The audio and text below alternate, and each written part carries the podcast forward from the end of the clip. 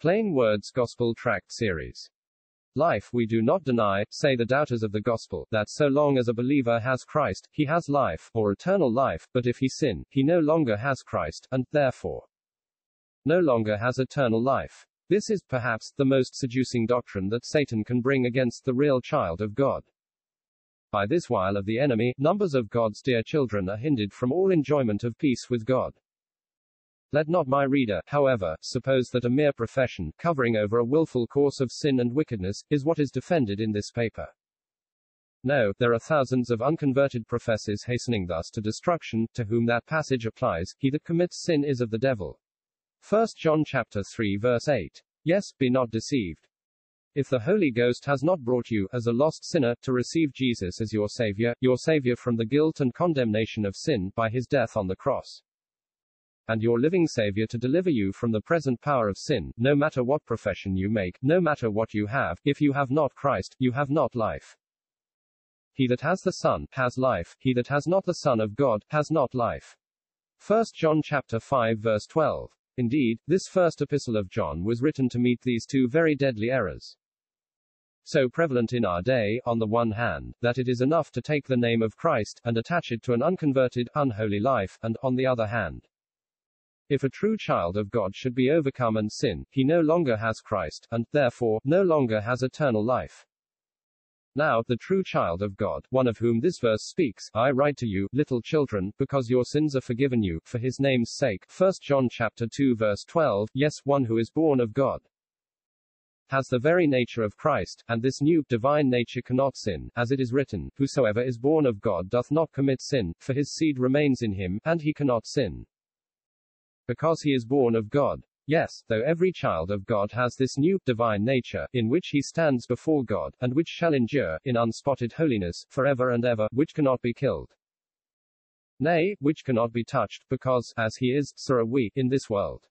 Yea, though no language can express the perfect, blameless standing of every new creation believer in Christ, yet every child of God must at once, admit that we have, whilst here below, still to wage fierce battle with our old nature, corrupt with all its lusts, nay, further, that, if we say that we have no sin, we deceive ourselves. And the truth is not in us. 1 John chapter 1 verse 8. Yes, the beloved disciple, John, puts himself with us, in that little word we. If you, my reader, are a child of God, can you not say that this very sin itself, in your old nature, is the greatest trouble you have? If we say that we have not sinned, we make him a liar, and his word is not in us. Can you say, You have never sinned since your conversion? Impossible, nay, sin, before your conversion, appears nothing compared with sin against one who has so loved you. And now, says the wily enemy, spoken of 2 Cor. 11:14 To the true little children of God, if any man sin, he no longer has Christ, and, therefore, no longer has eternal life. Dear fellow tempted believer, if this were true, what would become of thee and me? If we had no Christ, when we need him most, oh, where would be the use of his living priesthood on high? But, blessed be the God of all grace, we can meet the adversary with, It is written. My little children, these things write I to you, that ye sin not. And if any man sin, we have an advocate with the Father, Jesus Christ the righteous, and he is a propitiation for our sins, and see, I do not see how it could be plainer. Satan, through men, says to the children of God, If any man sin, he no longer has Christ.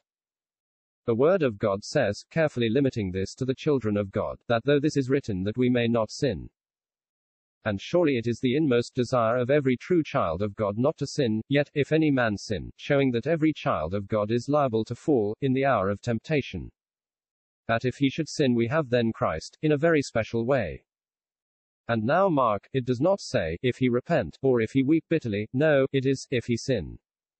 I say, above all things, is not this just where the weak, failing believer needs Christ, if he sin?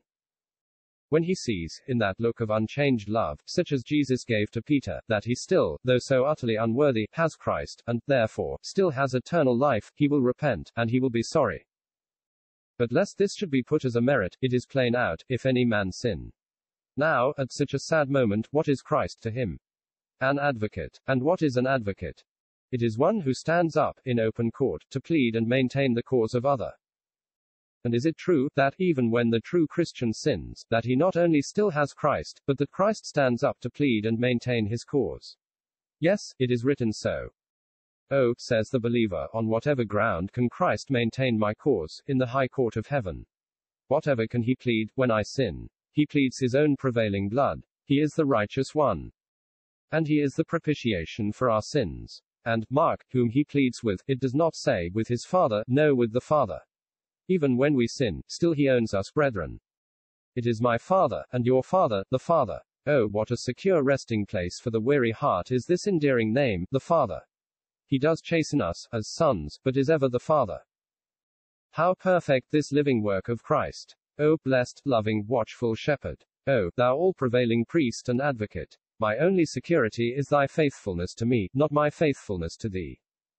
Fellow believers, let us walk in the light, as he is in the light.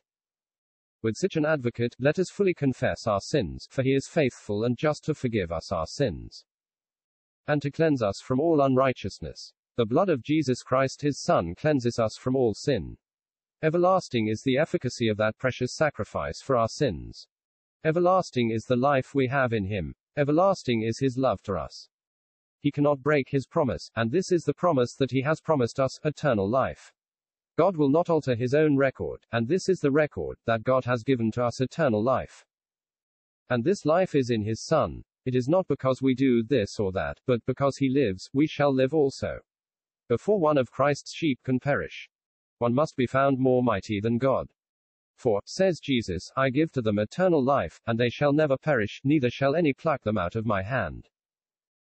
My Father, which gave them me, is greater than all, and none is able to pluck them out of my Father's hand. John chapter 10 verse 28. Oh, my fellow Christian, reject not these precious words of life. Thou surely needest them, or they would not be given thee.